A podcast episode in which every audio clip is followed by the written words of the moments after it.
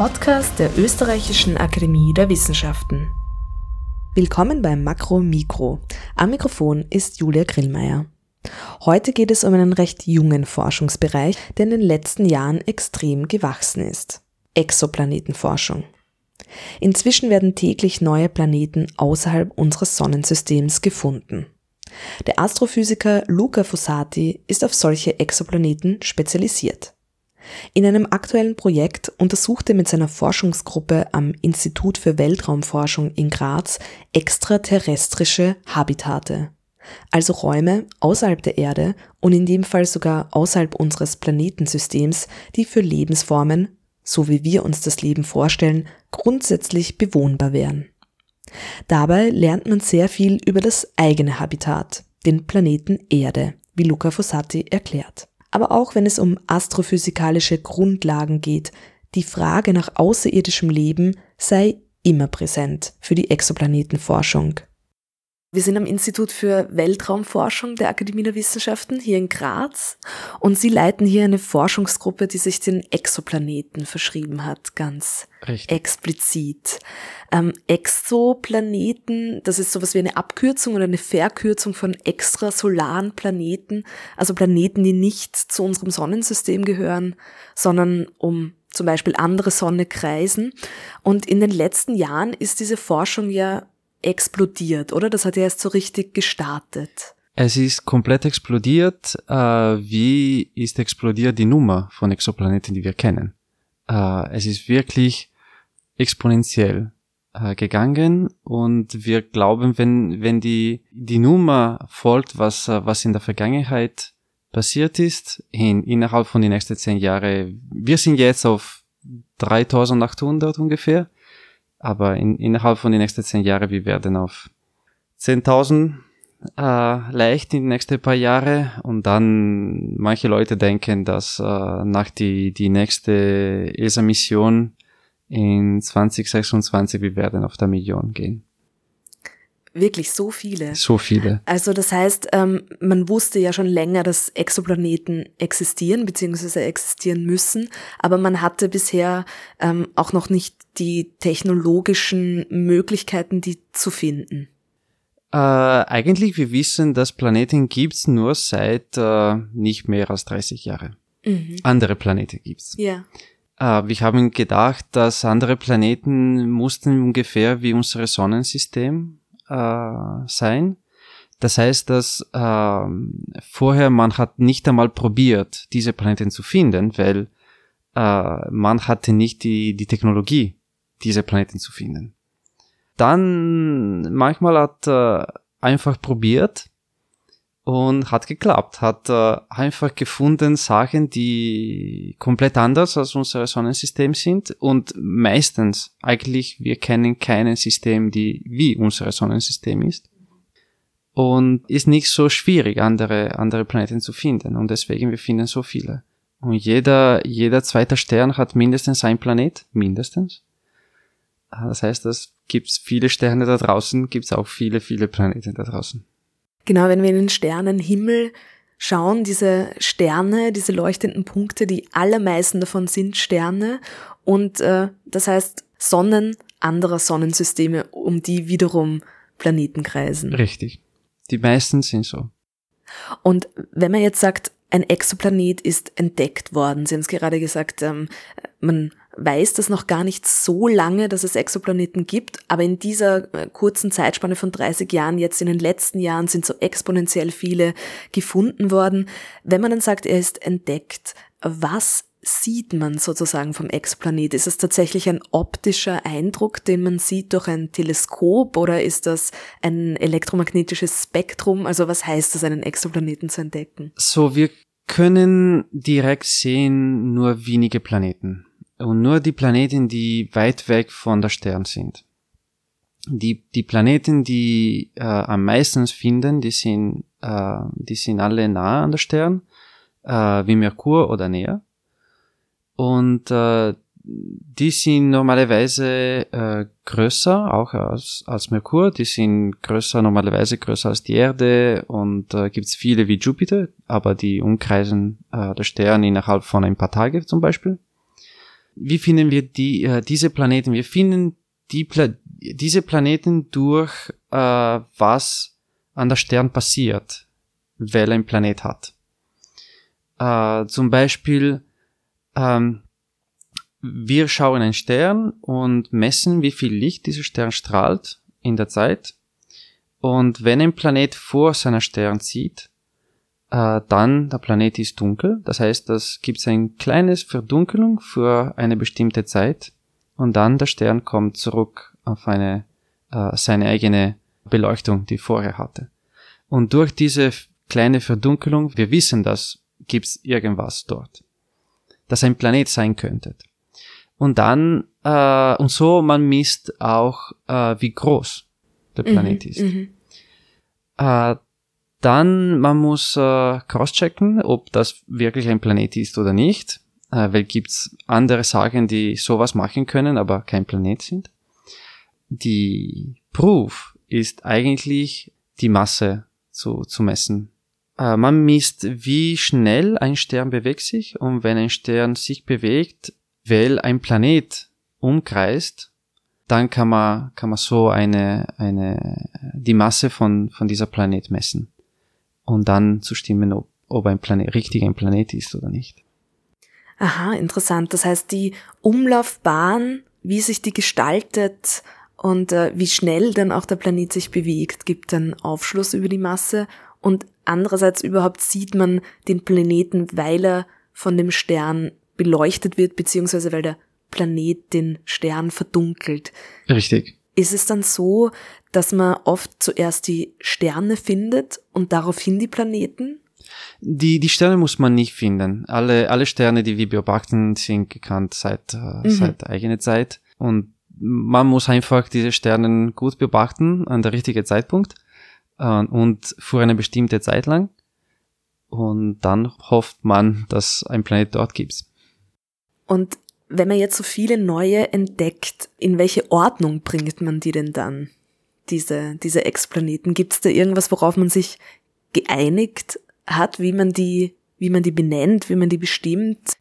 So, die Name von Planeten sind eigentlich der Name von Stern und dann man gibt einfach B, C, D, E, ein, eine Buchstabe drauf und die, die Ordnung von Buchstabe ist die Zeit, also wenn, wenn ich finde zuerst der B-Planet und dann finde eine andere, die außerhalb ist, äh, ich nenne das C und dann ich finde eine andere, aber nah an der Stern, dann nenne ich das E und ich gehe weiter. Es ist nicht, äh, wie weit weg von der Stern ist, aber es ist eine, eine Zeitsache, wie, wie, wie man einen Planet findet. Und äh, die andere Frage war? Ja, in welche Ordnung man die denn äh, dann bringt. Also oder vielleicht äh, man man also die Ordnung ist nehme ich mal an räumlicher Natur, also man hat dann einfach gewisse Koordinaten. Planete sind so nah an der Sterne, die, dass, dass die Koordinate sind dasselbe wie, mhm. wie die Sterne. Wie gesagt, man, man beobachtet nicht ein, äh, ein Planet, man beobachtet einen Stern. Und, und durch die, die Beobachtung von Sternen, man findet den Planet oder oder charakterisiert, was an dem Planet steht, in, beziehungsweise die Atmosphäre zum Beispiel. Oder die, die Laufbahn. Wie man charakterisiert Planeten, gibt's viele Möglichkeiten, aber normalerweise zum Beispiel für die Atmosphäre, was man sieht, ist, äh, wenn ein Planet vor der Stern ist, ein Teil von der Licht von der Stern geht durch die Atmosphäre. Und wenn durchgeht die Atmosphäre von dem Planet, äh, die, die Atmosphäre gibt, ähm, ändert das Licht von der Stern. Und wir können diese Änderung sehen. Und äh, in, in, in die Daten. Und von dieser Änderung, wir können auch bestimmen, äh, welche Atmosphäre dieser Planet hat, was drinnen steht, wie, welche ist die Temperatur, der Druck und ja, solche Sachen. Wind auch, welche Wind, in welche Richtung der Wind ist und äh, wie stark. Das ist unglaublich, wenn man denkt. Andere, andere Sachen, ich finde, ich finde unglaublich. Wir können, wenn wir müssen messen, wie schwer ein Planet ist, zum Beispiel, wir müssen messen die Bewegung von einem Stern mit einer Präzision von einem Meter pro Sekunde. Und wenn man denkt, dass wir, wir können das machen jetzt, es ist nicht, eigentlich ist nicht zu schwierig im Moment. Äh, in der Zukunft, wir brauchen ein Zentimeter pro Sekunde. Das ist die, das ist unser Ziel für die Zukunft, weil das ist eigentlich was eine Erde, um das ein, ein, ein Stern wie die Sonne umkreist. Das ist die, die, äh, die Änderung an der, an der Geschwindigkeit von der Stern äh, so ein Planet macht. Ja, Wahnsinn, wie äh, genau das messbar ist, obwohl das so irrsinnig weit weg ist. Sie haben jetzt schon äh, angesprochen, man vergleicht das ja dann oft mit der Erde, nicht? Also die, die Schablone auch, äh, von der man Exoplaneten untersucht, ist das unser eigenes Sonnensystem? Also ist diese Erdähnlichkeit ein wichtiger Indikator? Es ist nicht mehr wichtig generell. Das heißt, dass wir haben, wir wissen jetzt, dass unser Sonnensystem ist eigenartig. Wir kennen keine andere System, das wie unsere ist. Das heißt, dass eine Comparison zwischen ja, ein Vergleich, ein Vergleich ja, zwischen ja. zwischen andere Sonnensystem und unsere im Moment macht mhm, nicht wirklich mhm. Sinn. Die die meistens Planete, die, die die wir finden, sind zwischen die Erde und Neptun und gibt's keine solche Planeten in das Sonnensystem. Und die sind die Planeten, die wir am häufigsten finden. Aber wenn wir reden von Habitabilität und Leben, dann die Erde kommt in, ins Spiel und kommt stark ins Spiel, weil es ist einfach die einzige Planet, wo wir wissen, dass Leben gibt. Ja, vielleicht darf ich da gleich anschließend und bevor wir dann über die Habitate mehr sprechen, fragen, äh, die Suche nach Exoplaneten wird er sehr oft begleitet von dieser Suche nach außerirdischem Leben. Hängt das notwendigerweise zusammen oder wie viel Ihrer Forschung hat denn mit der Suche nach extraterrestrischem Leben zu tun? Es kommt zusammen, es liegt zusammen, äh, weil einfach wir reden über Planeten äh, und, äh, und am Ende man hat immer das Ziel, wissen, ob, ob wir sind allein im Universum oder nicht, ist, äh, ist eine eine von den größten Fragen der Menschheit und man hat immer das im Kopf. Auch wenn, äh, wenn Missionen gebaut sind oder, oder entwickelt sind oder große Instrumente, die, die, am Ende gibt's immer diese Frage da oben. In, in meine Forschung, äh, meine tägliche Forschung und, und nicht, nicht nur meine, aber von, auch, auch von meiner Gruppe und auch andere, ist und ist nicht ein Thema. Das heißt, es äh, gibt so, so viele Fragen über auch andere Planeten, dass äh, man muss ein bisschen sich auch verhalten von, äh, von diese Fragen und sagen, gut, jetzt, jetzt wir konzentrieren ein bisschen auf was wir machen können und wir wissen, dass, die, dass wir gut verstehen können, weil wir haben die Instrumente für das zu machen. Wir konzentrieren über das und wir lassen die Habitabilität ein bisschen daneben. Aber wir arbeiten auch an der ähm, die Entwicklung von zukünftigen Missionen und zukünftigen Großprojekten. Und für das, diese Frage ist wichtig. Und deswegen, man muss auch, äh, wir denken auch an diese Frage und, und probieren zu verstehen, wie weit weg, wie gut wir können außerirdische Leben finden, ob wir überhaupt können mit, mhm. äh, mhm. mit Instrumenten, die wir entwickeln. Ja, äh, was sind denn da äh, wichtige Aspekte? Sie haben schon angesprochen, die Atmosphäre, die man so durch den jeweiligen Stern dann äh, etwas sehen kann. Ist das zum Beispiel etwas, was da, was da Indizien für eventuelles Leben oder für Habitabilität gibt? Äh, für Leben, die wir kennen, und wir kennen nur fast nur unsere, und als komplexe Leben, wir brauchen, im Prinzip, man braucht so viele Sachen, die richtig sein müssen. Äh, Sterne, die größer oder kleiner, viel größer oder viel kleiner als unsere Sonne sind nicht gut. Wir wissen das schon. Zum Beispiel, wir müssen, äh, ein, ein Planet muss umkreisen an der richtigen Distanz müssen auch andere Planeten herumgeben, die ein bisschen Schutz zum Beispiel an Meteoriten zum Beispiel, Kometen geben. Wir haben Jupiter, der uns schützt. Die Atmosphäre aber ist, äh, ist die wichtigste, weil es ist die einzige Sache, die uns sagen könnte, ob, ob, ob Leben dort existiert oder nicht. einfach weil Leben ändert die Atmosphäre von dem Planet. Und äh, durch diese Änderung, wir können dann bestimmen oder nicht, ob ein Planet Leben hat oder nicht und welche Leben hat. Mhm, mh. Ja, Sie ähm, leiten ja das Forschungsprojekt Toward Extraterrestrial Habitats. Und da wird ja ähm, genau auf diese Habitabilität von, von Exoplaneten geschaut.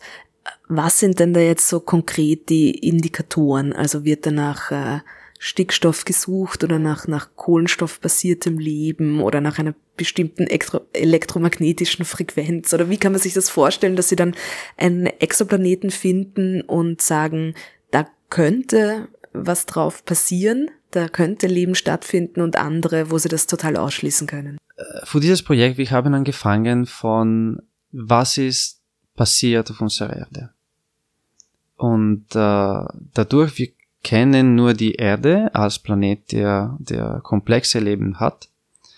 Wir schauen, was komplexe Leben gemacht hat an unserer Erde. Und wenn wir finden andere Planeten, die wie unsere Erde sind oder in der Atmosphäre gibt's die dieselben Indikatoren, die un unsere Erde hat, dann wir können bestimmen, dass dieser Planet hat Leben, die ungefähr wie unsere ist.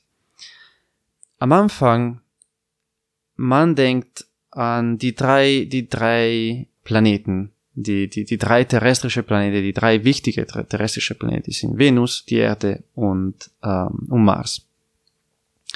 Venus und Mars, die haben CO2-Atmosphäre mit ein klein äh, bisschen Stickstoff. So ist ungefähr äh, mehr als 90 Prozent ist äh, CO2 und drei Prozent ungefähr ist äh, Stickstoff. Und dann gibt's die Erde. Und die Erde hat äh, äh, 70 Prozent äh, Stickstoff, äh, fast 30 Prozent äh, äh, Sauerstoff und dann fast kein CO2. Wie kann das passieren? Das ist die, die Frage. Und äh, wir wissen, dass an die Erde diese äh, Unbalancierung zwischen CO2 und Stickstoff weil, weil normalerweise die, die, die, die Natur würde allein mehr CO2 produzieren als Stickstoff. Aber die Erde hat diese Unbalancierung produziert. Und das kommt von Leben. Weil die, die ganze Stickstoff, die wir atmen, kommt von Leben. Es sind Bakterien, die nehmen die, die Stickstoff, die in der, in der Kruste, in der Erde steht und einfach bringen das raus. In die, in unsere Atmosphäre. Äh, das heißt, dass wenn wir finden einen Planet, der Stickstoff hat, aber auch kein oder ganz wenig CO2 hat, ähm, dann es ist sehr wahrscheinlich, dass wir haben mindestens diese Bakterien gefunden. Und dann, wenn ein, so ein Planet hat auch äh, Sauerstoff, noch besser. Das heißt, dass wir, es ist sehr, sehr wahrscheinlich, dass auch Sagen wie Pflanzen gibt.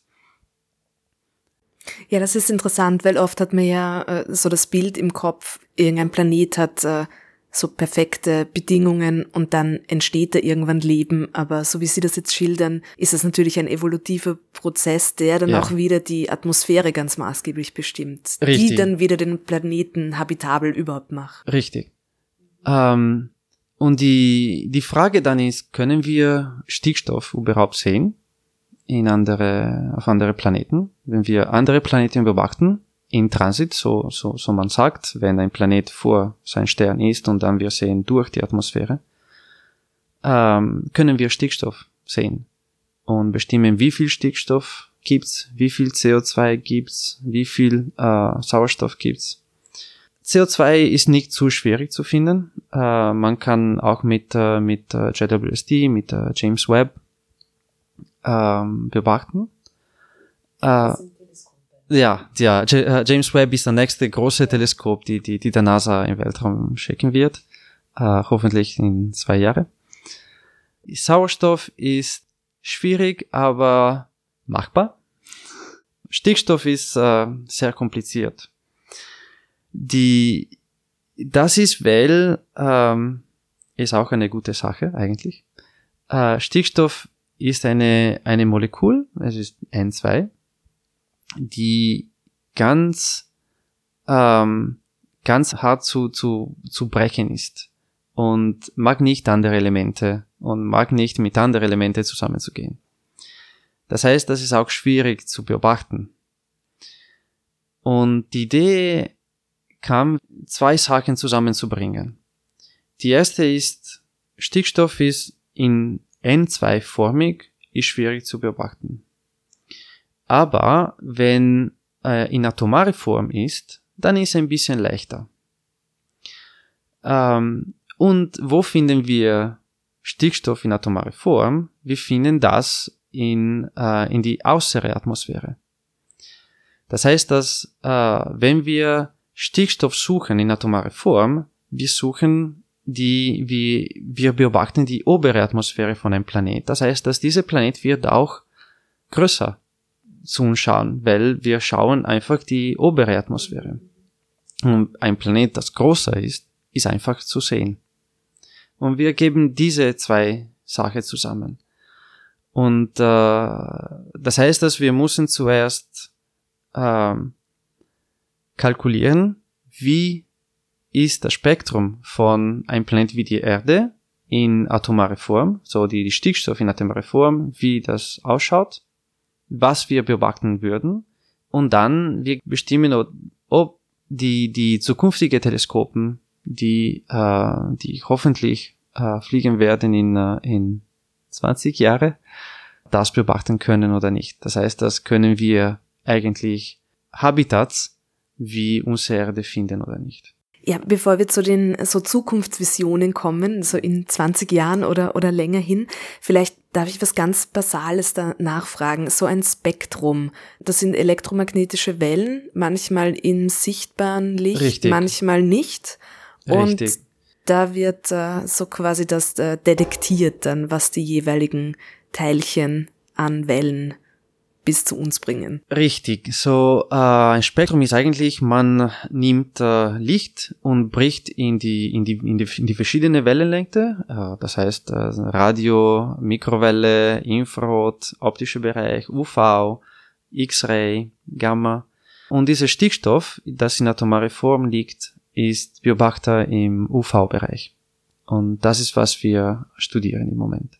Die, die in interessante Sache ist, dass wir leben auf der Erde, wir kennen, wir glauben, wir kennen sehr gut die, die, unsere, unsere Erde und die Atmosphäre von unserer Erde, aber zum Beispiel wir wissen, wir wissen nicht, wie das Spektrum von unserer Erde ist oder ausschaut im UV, wenn von außerhalb von der Erde beobachtet ist. Und das, das ist, was wir äh, rechnen. Das heißt, auf der Suche nach Exoplaneten oder mit der Beschäftigung von Exoplaneten erfährt man dann im Endeffekt auch mehr über den eigenen Planeten, also Richtig. über die Erde. Mhm. Richtig. Mhm. Das Projekt hat die, die, die Grenze, die, die echte Grenze vom, vom Projekt ist, dass wir, wir fokussieren auf Leben oder Planeten, die genau wie die Erde sind. Und nichts anderes.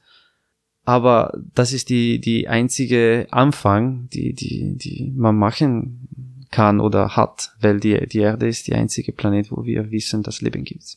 Sie haben schon den Mars auch angesprochen. Ja. Der ist ja oft, sei es jetzt in Science Fiction, aber auch in ganz konkreter Wissenschaft, ein ganz spielt eine spezielle Rolle in der Suche nach außerirdischem Leben. Das ist jetzt kein Exoplanet, aber er ist der erdähnlichste Planet unseres Sonnensystems und ist immer wieder am Tapet, wenn es darum geht, Kolonialisierung und äh, ja. äh, wir bereisen jetzt äh, sozusagen das All.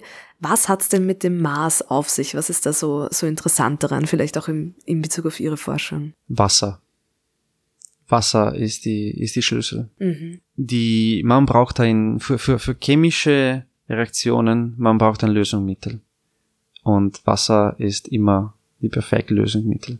Und äh, ähm, das ist die, das ist die, die, die Schlüssel am Mars. Wir wissen, dass äh, Mars äh, Wasser hatte und viel Wasser in, in äh, flüssiges Form. Und deswegen man, man sucht äh, Leben auf Mars. Mars war, ist auch im Prinzip in die habitable Zone. Und äh, ähm, ist einfach ein bisschen klein für eine, eine richtige Atmosphäre zu haben, richtige wie unsere, hat eine Atmosphäre, aber es ist wirklich dünn. Es ist sehr, sehr dünn. Es ist nicht wie, wie die Erde, das eine, würde sagen, eine richtige Atmosphäre hat, aber es ist auch nicht wie, wie Venus, der hat so eigentlich hundertmal unsere Atmosphäre, mhm. hundertmal mhm. schwerer als unsere ist. Deswegen hat so viel CO2. Ja, vielleicht bleibe ich da noch ganz, ganz kurz bei der Science Fiction. Ja.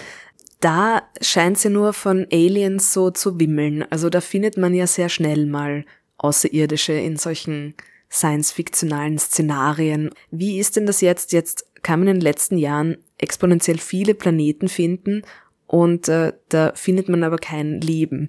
Ist das eigentlich was, was Sie jetzt erwartet hätten oder ist das was, wo man auch so einen Enttäuschungseffekt hat? Also jetzt kann man ja doch schon sehr viele sehen.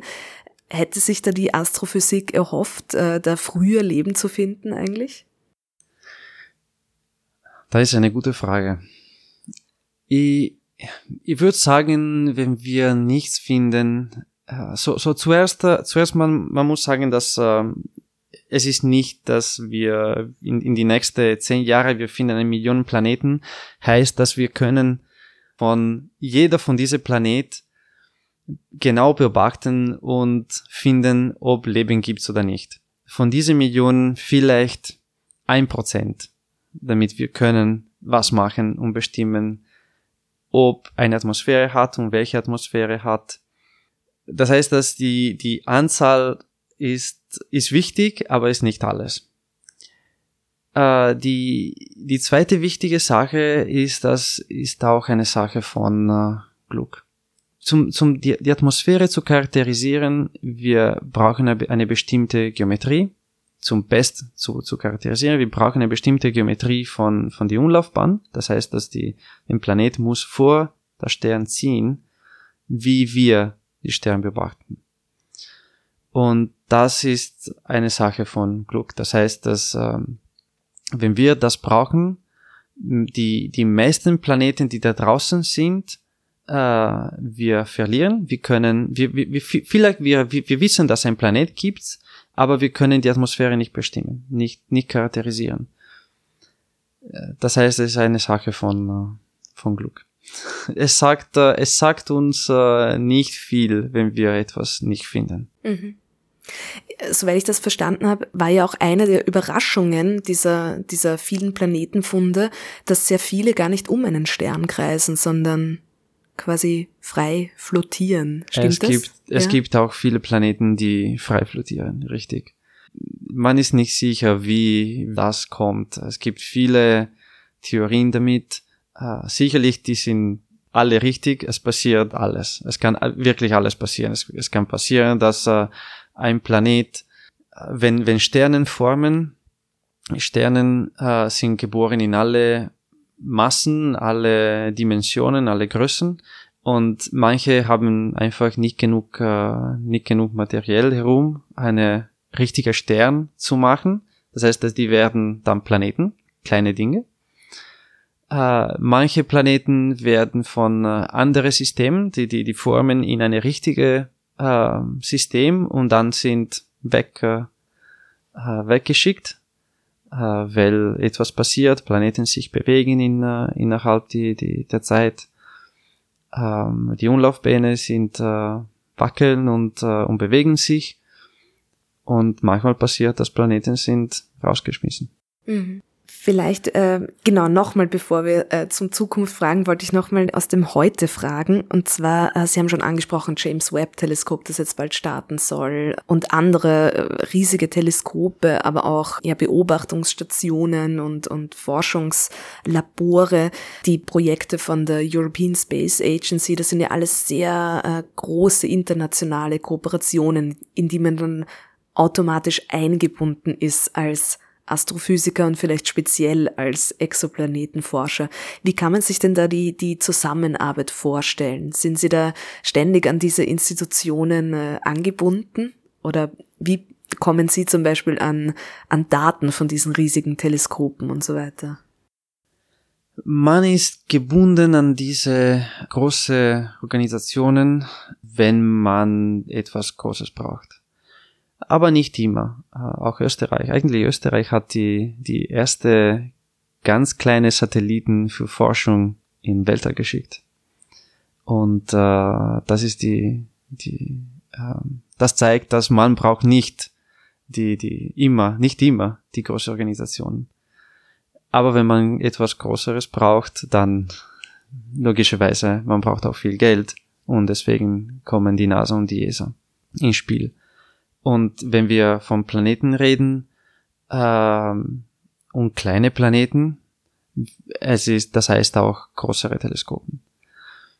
Wie an Daten, äh, wie, wie man Daten kriegt, es ist, äh, es gibt zwei Möglichkeiten. Äh, entweder man ist ein Teil von einer Mission, äh, das manchmal passiert, manchmal nicht. Wir sind, äh, wir sind ein Teil, wir, wir bauen äh, Teile von, äh, von manchen Teleskopen und wir sind auch ein Teil von der Wissenschaft, wir machen einen Teil von der Wissenschaft, manchmal nicht. Man kann nicht alles machen und man muss auch entscheiden. So, wenn man ein Teil von einer Mission ist, die Daten kommen weil äh, man ist ein Teil von einer Mission, hat auch bezahlt, für die Daten zu haben und zu bearbeiten und deswegen man, man kann so an die Daten gehen. Mit James Webb ist ein bisschen anders, wie auch mit, äh, mit Hubble. Äh, gibt's Konsortien, die haben die, die, den Teleskop gebaut und ich habe ein Recht von einem Teil von der Zeit. Für eine, für die nächste paar Jahre. Aber dann der Zeit ist für die Community. Das heißt, man muss ein äh, Proposal schreiben, das ist so, so genannt.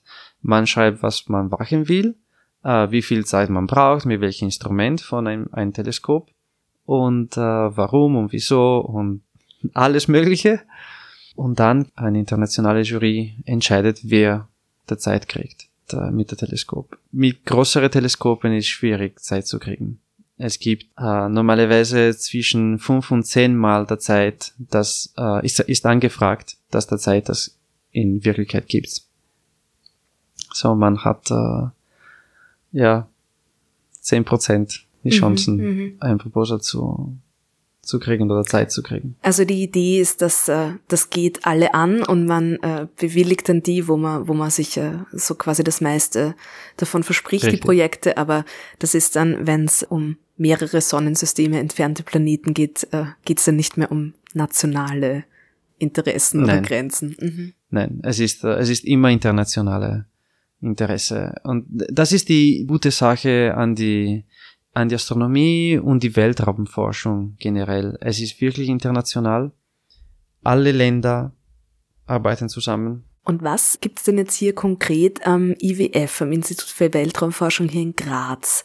Äh, was wird denn sozusagen in-house beforscht? Was äh, steht hier zur Verfügung? Der IWF ist geteilt, ist in, eigentlich in zwei große Branchen geteilt. Ungefähr die Hälfte, ein bisschen mehr, sind Wissenschaftler und machen Forschung, reine Forschung. Und die andere Hälfte sind Ingenieure und die bauen Instrumente oder Teilen von, äh, von Satelliten oder ja, meistens Satelliten sind. Instrumente oder äh, wir haben eine Gruppe, die meistens Computer baut für, für Satelliten. Die Forschung Teil ist äh, auch geteilt in, in verschiedene Forschungsrichtungen. Äh, und äh, wir haben äh, Forschung über Planeten, äh, die sind zum Beispiel wir über Exoplanete, aber gibt es auch andere, die Planete von unserem Sonnensystem erforschen. Oder auch äh, Kometen zum Beispiel. Gibt es äh, eine Forschungsgruppe über äh, Plasmaphysik. Das ist die Interaktion zwischen Teilchen, die die Sonne strahlt und die Erdatmosphäre oder auch die Atmosphäre von anderen Planeten und wie die, die Magnetfelder von die Erde und andere äh, Himmelskörper reagieren auf die Interaktion mit die, mit die Teilchen, dass da die Sonne strahlt. Dann gibt's, äh, gibt's auch Forschung um äh, die, die Bewegung von, äh, die Umlaufbahn von äh, Himmelskörper generell und mit Himmelskörper hier, man bringt auch äh, Satelliten. Äh, so, so, wir haben eine Gruppe in, am Lüsbühl, am Observatorium in Graz, außerhalb von Graz, die bestimmen zum Beispiel, wo, wo Satelliten sind, welche Bahn die haben, da, da ist eigentlich sehr wichtig für Weltraummüll. Mhm, äh, ja, ja. Dass, dass man muss immer wissen, wo alles ist, zum Vermeiden einer Kollision. Dann vielleicht abschließend, äh, Sie haben schon angesprochen, Sie hoffen für diverse weiterentwickelte Teleskope in den nächsten 20 Jahren. Sie sind ja im, mit Ihrer Forschungsgruppe auch in diversen Missionen, auch was Satelliten, auch was Teleskope betrifft, eingebunden. Was sind denn da so die, die jetzt so die Eckpunkte, wo, wo Sie sagen, da versprechen Sie sich viel für die Zukunft? Äh, unsere Gruppe und auch das Institut ist involviert im Moment äh, über vier Exoplanetenmissionen, die sicherlich fliegen werden. Und dann gibt's die zukünftige Mission, wo man arbeitet und hofft, dass die fliegen werden. Die vier zukünftige Missionen sind, äh, sind Cheops, das ist ein Kleinsatellit von der, von der ESA der beobachtet den Transit von Planeten, die wir schon kennen. Und äh, der Grund ist, dass wir, wir wollen charakter besser charakterisieren die Dichte von diesen Planeten. Dann gibt's ein, äh, ein anderer Satellit, das ist äh, wirklich cute, das heißt cute. Das ist äh, ganz klein. Es ist so groß wie in eine Schuhschachtel ungefähr. Dass wir eigentlich Planeten, äh, die die Atmosphäre von Planeten beobachten äh, in Transit und zu studieren, wie Planeten die Atmosphäre verlieren. Dann gibt's äh, die, die zwei größte, die sind Plato und Ariel, die sind beide von der ESA. Die sind beide ESA-Missionen. Und äh, Plato ist im Moment äh, die, die Start ist geplant im äh, 2026 und Ariel 2028. Plato will Planeten wie die Erde finden. Äh, so groß wie die Erde und so schwer wie die Erde finden. Und nicht nur das, aber die andere Sterne genau wie die Sonne umkreisen. Das heißt, dass man braucht eine sehr lange Beobachtungszeit, weil die Umlaufbahn von der Erde ist ein Jahr. Das heißt, dass auch diese Planeten werden eine Umlaufbahn von ein Jahr haben. Und man braucht mindestens zwei oder drei besser Transit zu beobachten. Das heißt, dass man braucht ein Stern für immer beobachten für drei Jahre zu wissen, ob da ein äh, Planet wie die Erde gibt oder nicht. Und man muss wirklich ganz genau beobachten, weil nicht nur in Zeit, aber auch in Präzision von der Messung, weil die Erde ist wirklich klein. Und die, und die Verdunkelung, dass eine Erde macht, wenn umkreist eine, ein, eine Stern wie die Sonne, ist, ist wirklich schwierig zu, zu messen und zu finden. Das heißt, das ist äh, in, in, in Präzision, das muss äh, wirklich dann die Spitze sein. Und Ariel ist ein bisschen anders, äh, wird nicht äh, Planeten finden, aber wird Planet, die Atmosphäre von Planeten charakterisieren und äh, wird nur das machen. Das heißt, das wird uns geben die besten Informationen über äh, Exoplaneten. Und dann in der, an der Zukunft, äh, die NASA denkt schon an die nächste große Mission. So, JWST, James Webb, ist was kommt, hoffentlich in zwei Jahren. Und die NASA hat schon entschieden, was äh, kommen wird nach James Webb und das ist W First, ist so genannt. Äh, es ist eine, wir, ich würde sagen, eine Zwischenmission. Es ist, äh, die NASA muss ein bisschen sparen und mit, mit W First wird ein bisschen sparen. Und in 2020 die NASA wird entschieden, welche wird die nächste große Mission sein. Und es gibt äh, äh eigentlich, äh, es gibt vier Missionen, die im Lauf sind, in, in Kampf sind und zwei davon haben eine, eine Richtung an der, die, die Forschungsrichtung ist meistens Exoplaneten für zwei davon. Fast drei eigentlich. Und wir arbeiten auf eine von dieser, von dieser vier Missionen. Äh, wir sind ein, ein Teil. Ein Instrument, die auf diese Teleskop gehen wird, ist äh, vorgesehen in Europa zu, zu bauen und wir sind ein Teil auch von diesem Instrument. Ja, sehr viel passiert in der Exoplanetenforschung und es ist ja auch wirklich, dass, dass sowohl Forscherinnen, aber auch eigentlich ja interessiertes Publikum sehr begeistert. Es ist ein sehr begeisterungsfähiges Thema. Was ist es denn eigentlich, was Ihre Neugier antreibt? Ist das die Suche nach Leben oder ist das ähm, die Planeten sozusagen an sich? Oder gibt es da irgendeinen bestimmten Aspekt, wo Sie sagen, das ist eigentlich was, was Sie nachhaltig neugierig gemacht hat und noch immer macht auf Exoplaneten? Ich, ich glaube, es ist die Wissen und Wissen und Verstehen. Verstehen, wie was funktioniert und warum sowas passiert und wie sich entwickelt. Das ist die, was treibt. Die Neugier ich, ich will wissen, warum sowas passiert und ich, ich, ich das beobachte und warum beobachte ich das? Warum äh, sehe ich sowas? Und das zu, zu verstehen, was, was in der Natur passiert. Haben Sie denn diesbezüglich einen Lieblingsexoplaneten? Ich, ich habe ein paar. Eigentlich ich habe äh, eine, das ist Lieblingste, weil ich habe mit das angefangen. Mhm. Das mhm. war meine äh, meine Anfang an der Exoplanetenforschung ja, ich will nicht darüber zu, zu, zu viel darüber sehen, weil sagen will, ist, äh, ja, ich könnte vor zwei Stunden reden. Ich glaube, jeder hat, äh, hat sein, sein Lieblingsplanet. Und Aber welcher war das, bei dem Sie begonnen haben zu forschen? WASP 12. Das ist dann die, die Name B. WASP 12b, äh, weil die WASP 12 ist die, ist die Stern. Das ist eine heißer Jupiter. Es ist ein Planet wie Jupiter, ein bisschen größer.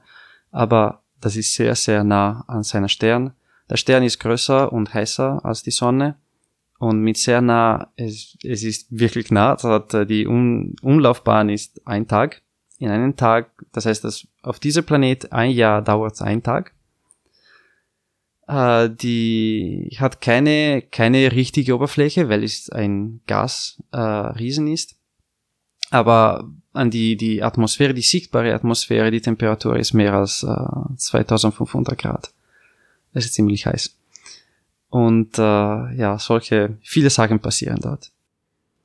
Ja, jetzt muss ich doch noch äh, nachfragen. Wir haben schon, äh, also wir haben gerade gesagt, es ist ein sehr begeisterungsreiches Thema. Alle möglichen Menschen interessieren sich für Exoplaneten und natürlich auch die Kunst. Und da gibt's ganz viel Filme, Literatur, eh vor allem in der Science Fiction, die sich um Exoplaneten drehen. Mögen Sie sowas? Also außerhalb Ihrer Arbeit begleiten Sie die Exoplaneten auch noch in, in Kunst und Kultur und Fiktionen? Oder ist das was, was Sie dann eher vermeiden oder was Sie vielleicht sogar ärgert, diese Darstellungen? Na, ärgert nicht. Ärgert nur, wenn wirklich physikalisch falsch gemacht ist, dann ärgert ein bisschen. Aber sonst äh, ärgert nicht. Äh, Interesse gibt's, äh, aber nicht so viel. Ich, ich meine, es ist eine Passion aber ist auch ein Job und man muss irgendwann, man muss ein bisschen auch trennen, äh, Leben und, äh, und Arbeit. Ja, ich mag, ich mag Science Fiction, äh, ich liebe zum Beispiel Star Wars, aber ist nicht eine, eine Passion oder nicht, nicht so viel wie Forschung. Ja, irgendwann muss man auch Feierabend machen und auch Richtig. Schluss machen. Ja, und damit würde ich Sie jetzt auch wieder an weiter forschen lassen und mich sehr herzlich für dieses Gespräch bedanken. Danke Ihnen.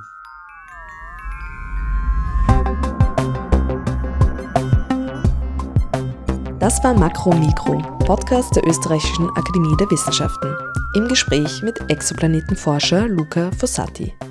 Wenn Sie mehr über das Institut für Weltraumforschung in Graz erfahren möchten, hören Sie in unsere letzte Ausgabe. Dort führt Werner Magnes, der stellvertretende Direktor des IWF, durchs Haus und erklärt, was in den Laboren und Konstruktions- und Testräumen so passiert.